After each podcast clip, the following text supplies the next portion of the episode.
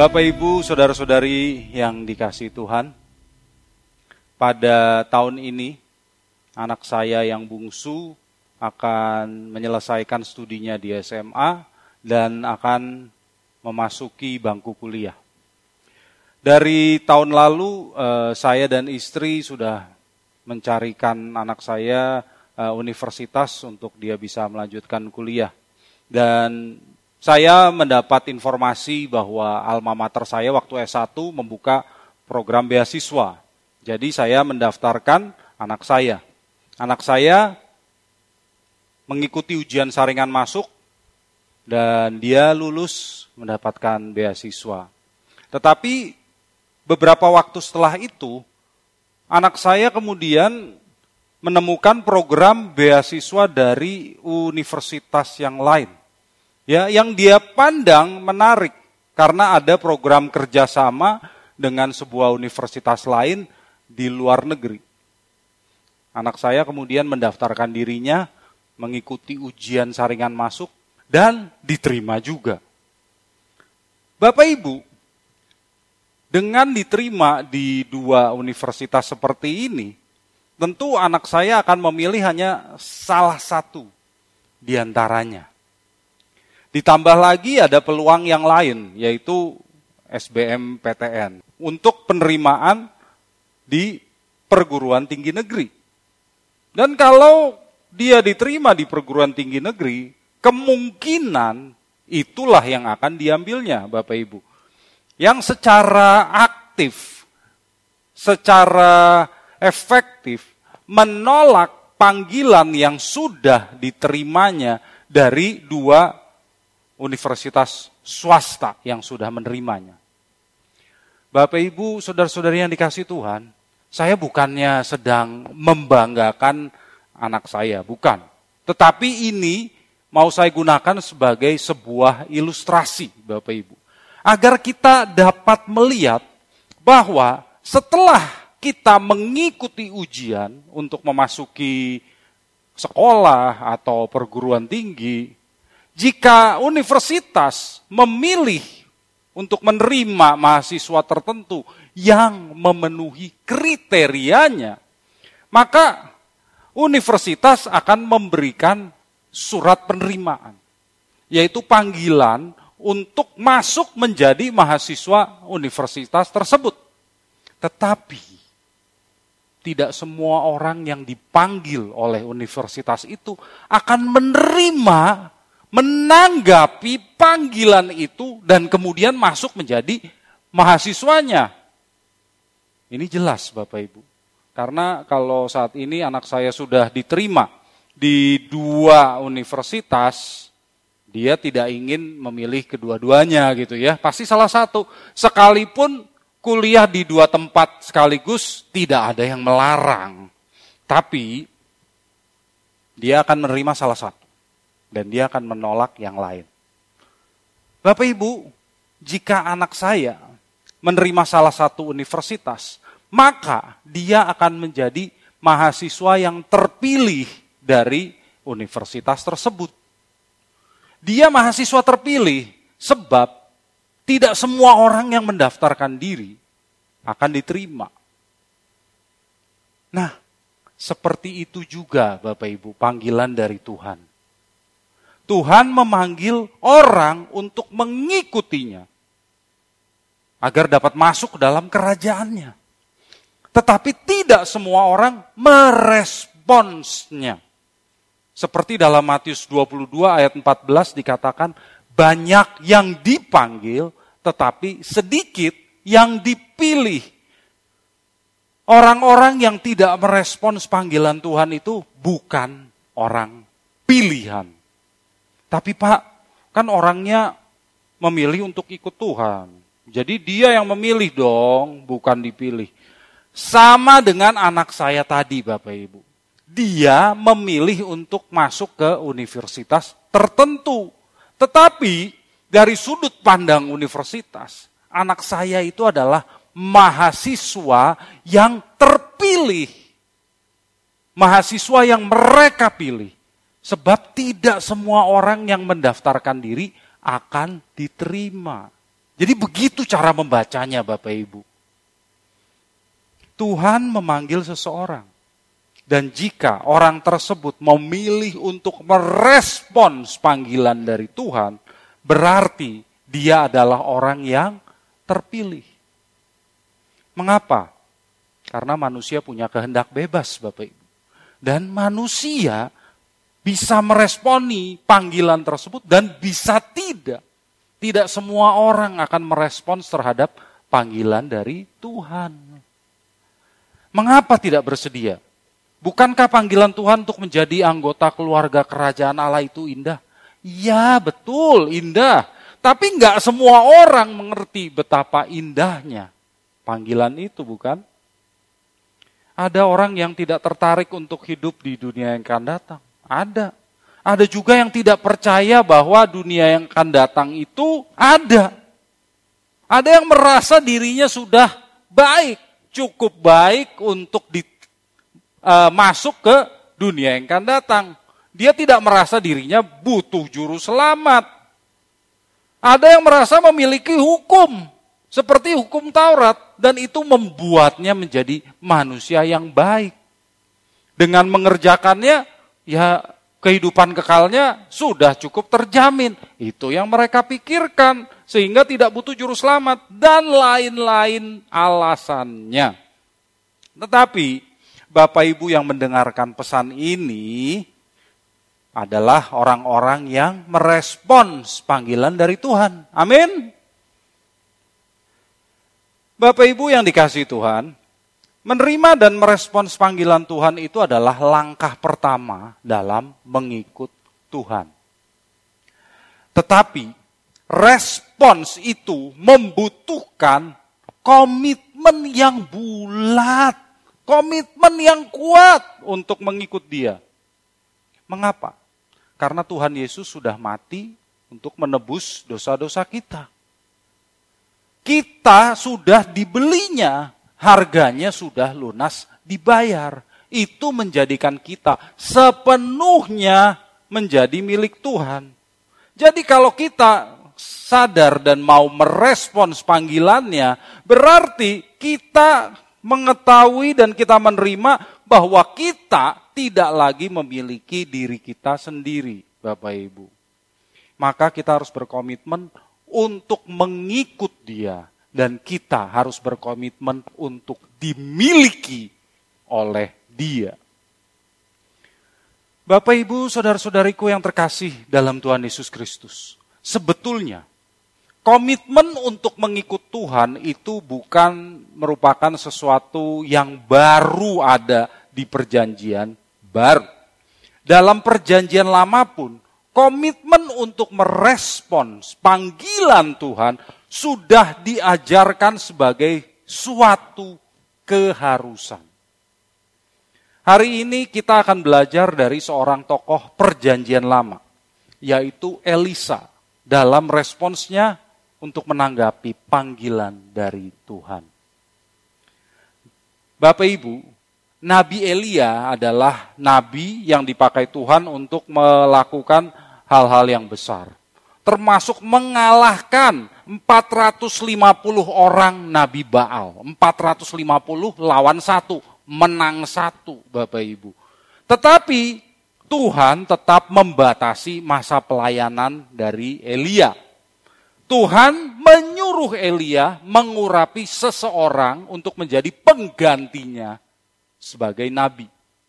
Dan orang itu adalah Elisa bin Safat yang tinggal di Abel Mehola.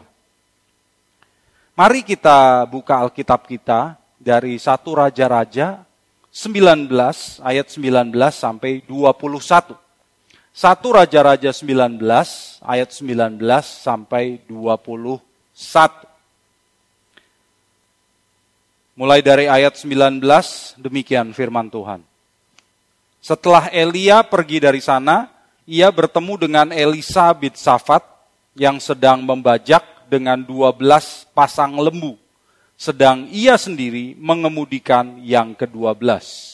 Ketika Elia lalu dari dekatnya, ia melemparkan jubahnya kepadanya.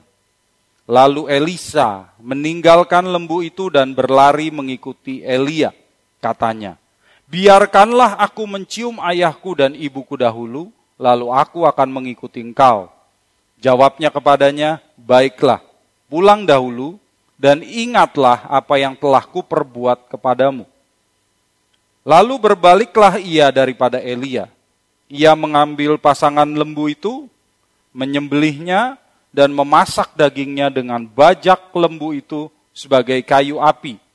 Ia memberikan daging itu kepada orang-orangnya. Kemudian makanlah mereka. Sesudah itu bersiaplah ia, lalu mengikuti Elia dan menjadi pelayannya. Bapak Ibu yang dikasihi Tuhan, di ayat yang ke-19 dijelaskan bahwa Elia pergi dari tempatnya menerima perintah Tuhan. Di mana? Di Gunung Horeb.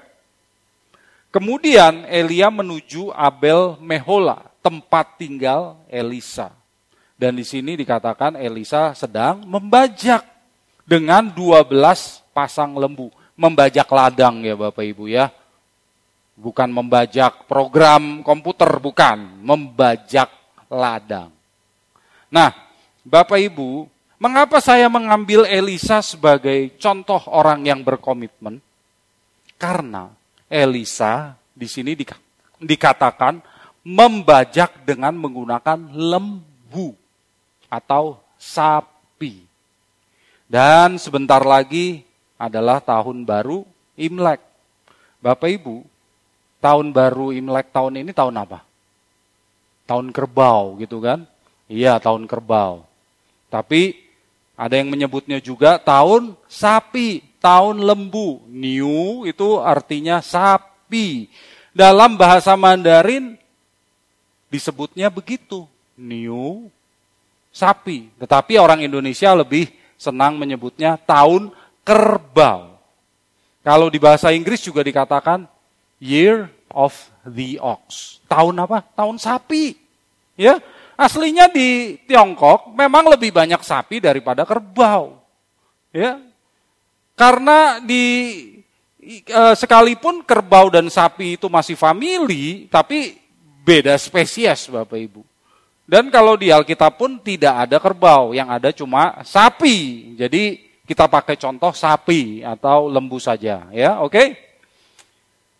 Nah, di sini Elisa dikatakan sedang membajak dengan 12 pasang lembu. 12 pasang, 24 ekor. Apa artinya Bapak Ibu? Artinya Elisa ini orang yang kaya. Kaya. Mereka memiliki ladang yang sangat luas sehingga untuk membajaknya saja butuh 12 pasang lembu. Lalu Elisa dikatakan mengemudikan bajak yang ke-12. Jadi jelas di sini, Elisa itu anaknya juragan. Ya, dia mengemudikan yang ke-12. Artinya, dia membajak sambil mengawasi orang-orang atau anak buahnya yang lain. Dia itu supervisornya. Jadi, sekalipun Elisa itu anak juragan, dia tetap bekerja keras di ladangnya. Dia bukan anak yang hidup ongkang-ongkang kaki saja, ya mentang-mentang Orang tuanya kaya, enggak, dia rajin, dia rajin bekerja. Nah, memang Elisa ini tidak dipanggil hanya sekedar sebagai pengikut Tuhan. Tetapi Elisa dipanggil sebagai nabi. Itu panggilan yang khusus. Tapi yang perlu kita perhatikan, Allah menyukai orang yang rajin bekerja. Dan untuk panggilan khususnya, Orang yang rajinlah yang dicarinya. Orang yang rajin, bukan orang yang malas. Ingat saudara, Allah tidak pernah memilih seorang pemalas sebagai pelayannya. Waktu Tuhan Yesus memanggil murid-muridnya, kita lihat Petrus, Andreas, Yohanes, Yakobus dipanggil pada saat mereka sedang bekerja sebagai nelayan. Matius dipanggil pada saat dia sedang bekerja sebagai pemungut cukai. Allah menyukai orang yang rajin. Orang yang pemalas tidak akan dipilihnya sebagai pelayannya. Jadi Bapak Ibu tidak boleh malas. Amin. Tidak boleh malas. Tuhan tidak akan mempercayakan pekerjaannya yang besar kepada seorang pemalas. Terlebih lagi bagi para aktivis, pengurus, majelis, pendeta, bagi adik-adik yang hendak kuliah, dengar apa yang saya katakan. Kalau kamu malas, jangan kuliah di STT. Jangan jadi pendeta kalau malas. Mengapa? Allah tidak pernah memilih seorang pemalas untuk menjadi pelayannya. Kita lihat Amsal 20 ayat 4. Amsal 20 ayat 4. Pada musim dingin, si pemalas tidak membajak. Jikalau ia mencari pada musim menuai, maka tidak ada apa-apa. Bapak Ibu yang dikasih Tuhan, seorang yang pemalas tidak mau bekerja keras untuk membajak. Itu kata Amsal. Nah, kalau Elisa membajak di ladang keluarganya sendiri, itu berarti dia adalah seorang yang rajin, sekalipun keluarganya kaya. Nah, kita kembali ke satu Raja-Raja 19 ayat 19 tadi ya. Satu Raja-Raja 19 ayat 19. Di sini dikatakan Elia melemparkan jubahnya kepada Elisa. Nah, kalau dalam bahasa asli dikatakan Eliyahu elav wayashlech adarto elav. Ya, artinya Elia melewatinya dan kemudian melemparkan atau menghamparkan jubahnya kepada Elisa. Jadi Elisa bukan melemparkan seperti hadiah. Hmm, nih ambil, bukan begitu ya. Tetapi dia menghamparkan ke atas Elisa. Menghamparkan ke atas Elisa. Menutupi uh, bahunya Elisa. Nah Bapak Ibu, di sini yang dimaksud jubah atau bahasa Ibraninya aderet, aderet adalah mantel bulu mantel bulu. Itulah pakaian khas seorang nabi. Biasanya dibuat dari bulu unta atau bulu kambing. Nah, Bapak Ibu ingat Yohanes Pembaptis? Yohanes Pembaptis pakai jubah dari apa? Bulu unta. Nah, kalau Yohanes Pembaptis menggunakan jubah bulu unta, berarti dia menampilkan dirinya sebagai nabi bukan orang aneh. Jadi nggak nggak ada yang aneh dengan pakaian bulu unta. Kalau dia pakai bulu unta, artinya dia mau menyatakan aku ini nabi. Ya, Bapak Ibu. Nah, dengan memberikan mantelnya tadi kepada Elisa, Elia memberikan isyarat bahwa Elisa dipanggilnya menjadi pengganti Elia menjadi nabi yang akan menggantikan Elia. Elisa dipanggil untuk mengikuti Elia sebagai murid yang belajar darinya. Ya, nanti kemudian dia akan menjadi nabi menggantikannya.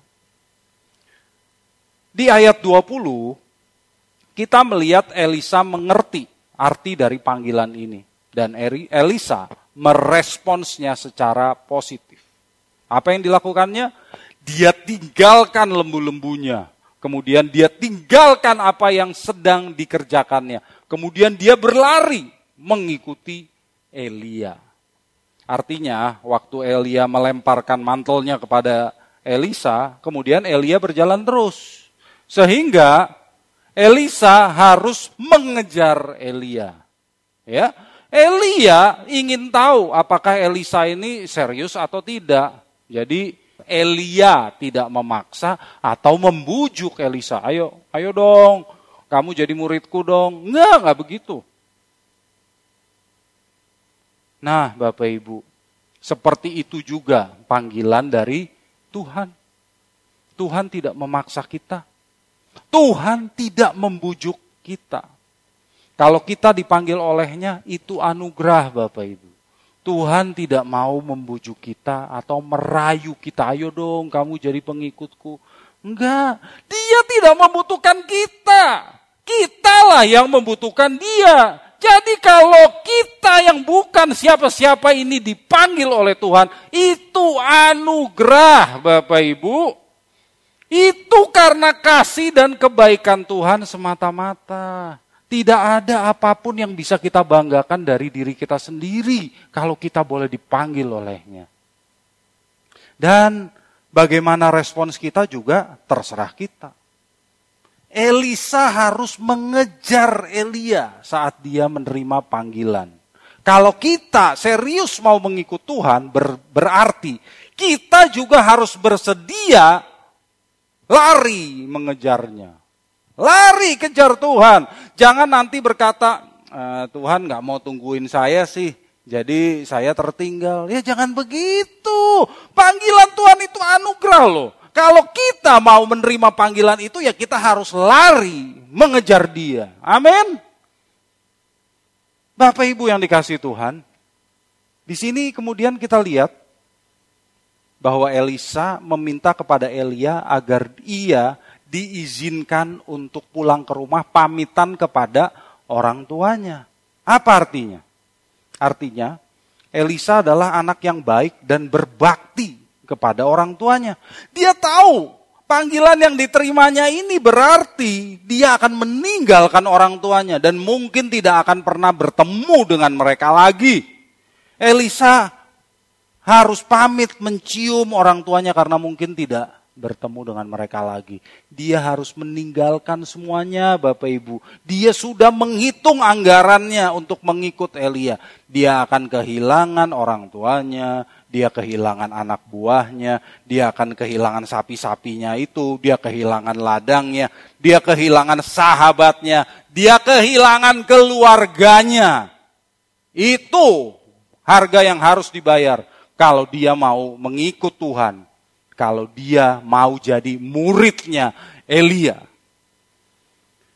Mungkin ada dari Bapak Ibu yang mengingat ada ayat di perjanjian baru yang cukup mirip dengan peristiwa ini. Mari kita lihat Lukas 9 ayat 61. Lukas 9 ayat 61 dan 62.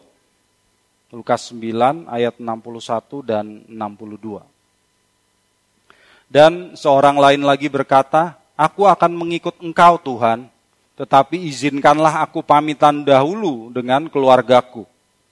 Tetapi Yesus berkata, setiap orang yang siap untuk membajak tetapi menoleh ke belakang tidak layak untuk kerajaan Allah. Nah, benar Bapak Ibu, ayat ini mirip dengan panggilan Elia terhadap Elisa. Tapi ada perbedaan yang kontras dalam jawaban Yesus. Di sini Tuhan Yesus berkata apa? Setiap orang yang siap untuk membajak tetapi menoleh ke belakang tidak layak untuk kerajaan Allah. Apa bedanya dengan Elisa? Elisa itu bukannya siap untuk membajak, dia sedang membajak. Jadi beda. Jadi kita bisa memahami ayat ini Bapak Ibu bahwa dengan hikmatnya Tuhan Yesus sebenarnya hendak berkata, Eh, kamu tuh bukan Elisa, Hatimu itu beda dengan Elisa. Jangan pura-pura jadi Elisa, jangan sok jadi Elisa. Kamu tuh masih punya keterikatan dengan dunia ini. Sementara Elisa itu sudah siap dan rela untuk meninggalkan segalanya. Orang yang masih terikat dengan dunia itu seperti istri Lot. Tidak layak untuk kerajaan Allah. Itu loh yang mau dikatakan Tuhan Yesus. Mengapa? Tuhan Yesus tahu isi hati orang itu. Tuhan Yesus bisa mengerti apa yang dipikirkan orang itu karena hikmat yang dimiliki oleh Tuhan. Jadi kita lihat itu kejadian yang berbeda Bapak Ibu, kontras. Elisa itu siap untuk meninggalkan segalanya. Dia berkomitmen meninggalkan segalanya.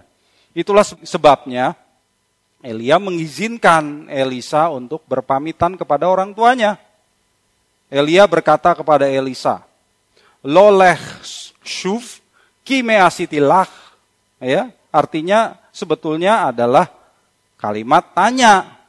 Jadi lebih cocok diterjemahkan, pulanglah sebab apa yang telah kulakukan kepadamu? Ya, ini kalimat tanya, pulanglah sebab apa yang telah kulakukan kepadamu?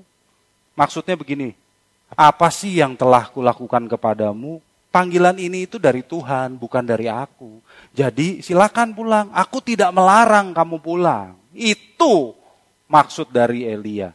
Elia yakin Elisa akan kembali kepadanya dan mengikutinya setelah Elisa berpamitan dengan orang tuanya. Dan Bapak Ibu, yang mengagumkan adalah apa yang dilakukan Elisa di ayat 21. Mari kita kembali baca di ayat 21. Lalu berbaliklah ia daripada Elia. Ia mengambil pasangan lembu itu, menyembelihnya dan memasak dagingnya dengan bajak lembu itu sebagai kayu api. Ia memberikan daging itu kepada orang-orangnya, kemudian makanlah mereka. Sesudah itu bersiaplah ia, lalu mengikuti Elia dan menjadi pelayannya. Bapak Ibu ini yang menarik. Elisa mengambil pasangan lembu yang tadi dia pakai untuk membajak. Terus diapain? Disembelih, dimasak. Ya, lalu bajaknya tadi, bajak supervisor itu dia hancurkan, dijadikan kayu api. Lalu dua ekor lembu itu dimasaknya, ya jadi steak, kemudian dibagi-bagikan kepada anak-anak buahnya. Waduh, anak buahnya pesta ya.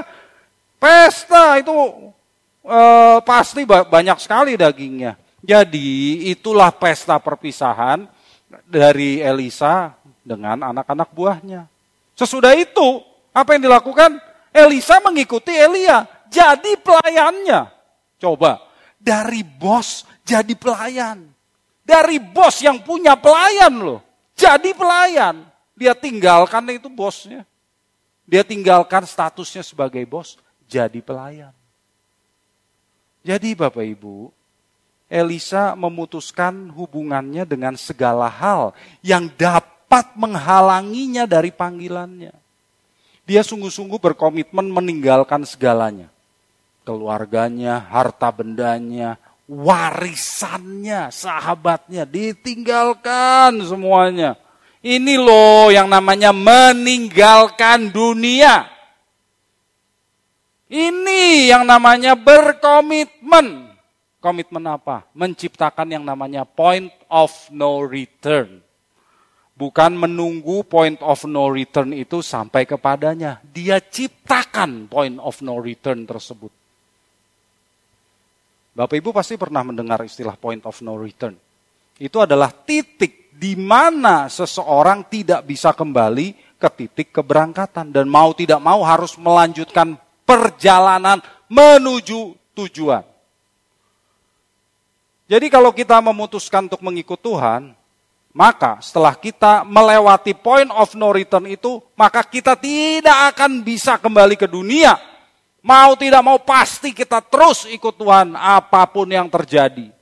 Sebaliknya, orang yang terus-menerus menolak Tuhan juga sampai satu titik akan sampai di point of no return, yaitu dia tidak bisa lagi berbalik kepada Tuhan. Nah, point of no return mana yang Bapak Ibu pilih? Bapak Ibu, ada banyak ilustrasi lain yang menggambarkan orang yang menciptakan point of no return mereka sendiri. Ya, tapi karena ini menjelang Imlek, izinkan saya menggunakan ilustrasi kisah dari negeri Tiongkok. Di tahun 208 sebelum Masehi, di akhir masa dinasti Qin, Xiang Yu, raja negeri Si Chu, memberontak terhadap kekaisaran Qin. Di Cilu terjadi pertempuran dengan Qin. Xiang Yu memerintahkan dua jenderalnya untuk mendahului dia membawa 20 ribu orang pasukan menyeberang sungai kuning atau Huanghe untuk memperkuat kota Cilu. Ya, untuk membantu negara, eh, negeri Cao yang sedang diserang oleh Qin.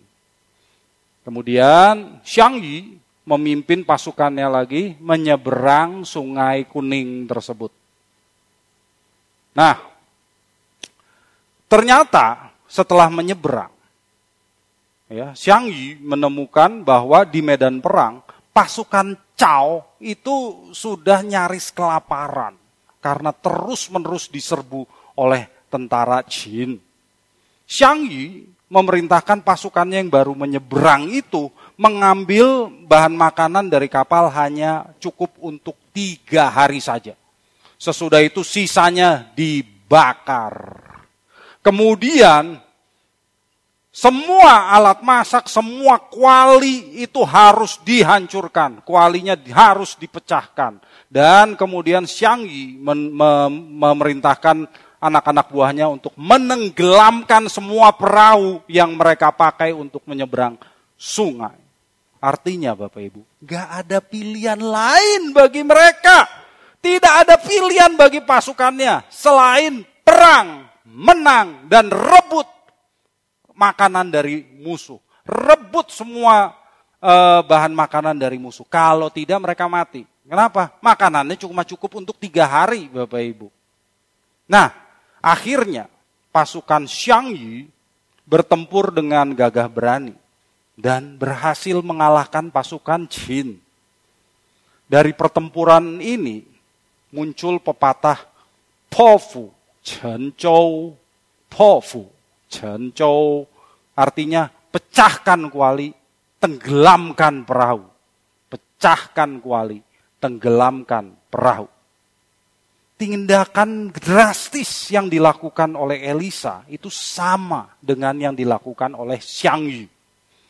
Dalam bahasa Inggris, burn the ships, bakar kapalnya.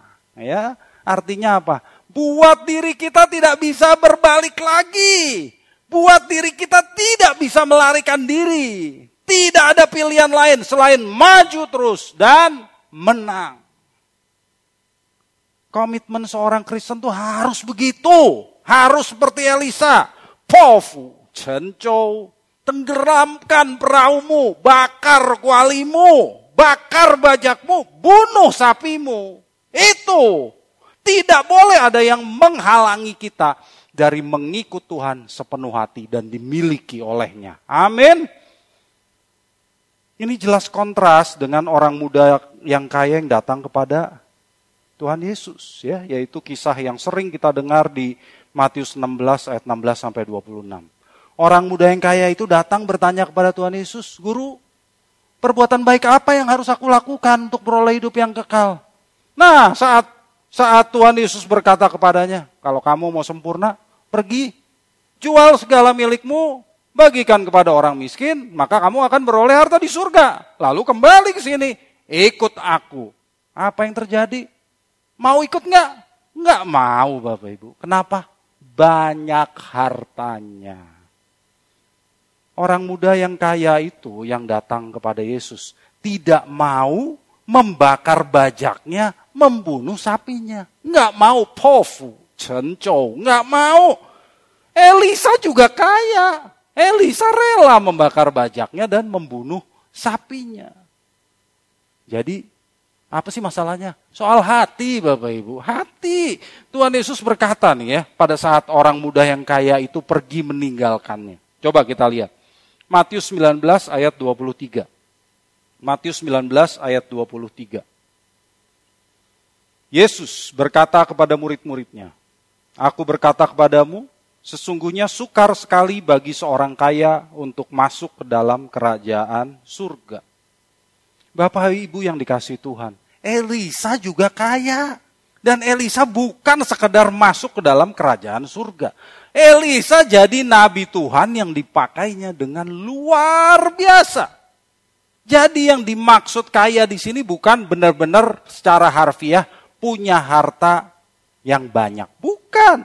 Tapi yang dimaksud kaya oleh Tuhan Yesus adalah orang-orang yang terikat dengan dunia. Terikat dengan kekayaan. Terikat dengan harta. Terikat dengan hal-hal lain. Yang menghalangi kita untuk mengikut Tuhan dan dimiliki olehnya. Itu loh. Jadi bukannya tidak boleh kaya secara materi, bukan tapi tidak boleh terikat dengannya.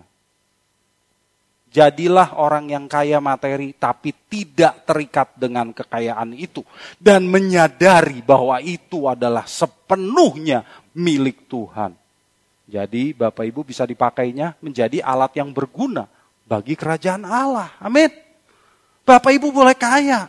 Tapi jangan jadikan kekayaan itu lembu dan bajak yang menghalangi Bapak Ibu dari mengikut Tuhan dan dimiliki olehnya. Apa? Tapi orang lain juga jadi Kristen nggak kayak gitu deh Pak. Nggak ekstrim seperti itu. Hidupnya biasa-biasa aja kok. Kayak ya gitulah seperti orang-orang lain. Oh, artinya mereka belum punya komitmen yang benar Bapak Ibu. Nggak sungguh-sungguh komitmennya. Orang Kristen yang benar, yang dilihat oleh Tuhan sebagai pengikutnya yang benar, tidak mungkin hidup biasa-biasa saja. Tidak mungkin tidak punya ikatan lagi dengan dunia. Itu harusnya. Pesona dunia itu selalu membujuk kita untuk menoleh ke belakang. Maka kita harus seperti Elisa. Bunuh lembunya, bakar bajaknya. Pofu, chen, chow. Itu semboyan kita ya hari ini ya. Pofu, chen, chow. Miliki komitmen seperti ini untuk mematikan manusia lama kita. Matikan kodrat dosa kita. Jangan biarkan manusia lama kita itu hidup lagi. Matikan kodrat dosa kita. Kenakan kodrat ilahi. Amin. Paulus berkata, matikan dalam dirimu segala sesuatu yang bersifat duniawi. Pofu, cencou, pecahkan kualinya, bakar perahunya bunuh sapinya, bakar bajaknya. Tidak ada kata mundur, tidak ada kata kabur. Yang ada hanya maju, maju terus, menang dalam pertandingan iman. Sampai kita tiba di kerajaan surga dan disambut oleh Tuhan kita, Yesus Kristus. Amin. Kiranya firman ini memberkati Bapak Ibu sekalian. Bagi Bapak, Ibu, Saudara-saudari yang terpanggil untuk mendukung pelayanan GSKI Pluit dapat memberikan persembahan ke rekening BCA KCU Pluit dengan nomor 1686533388. Sekali lagi, 1686533388 atas nama GSKI Pluit. Terima kasih atas dukungan persembahan saudara. Tuhan Yesus memberkati.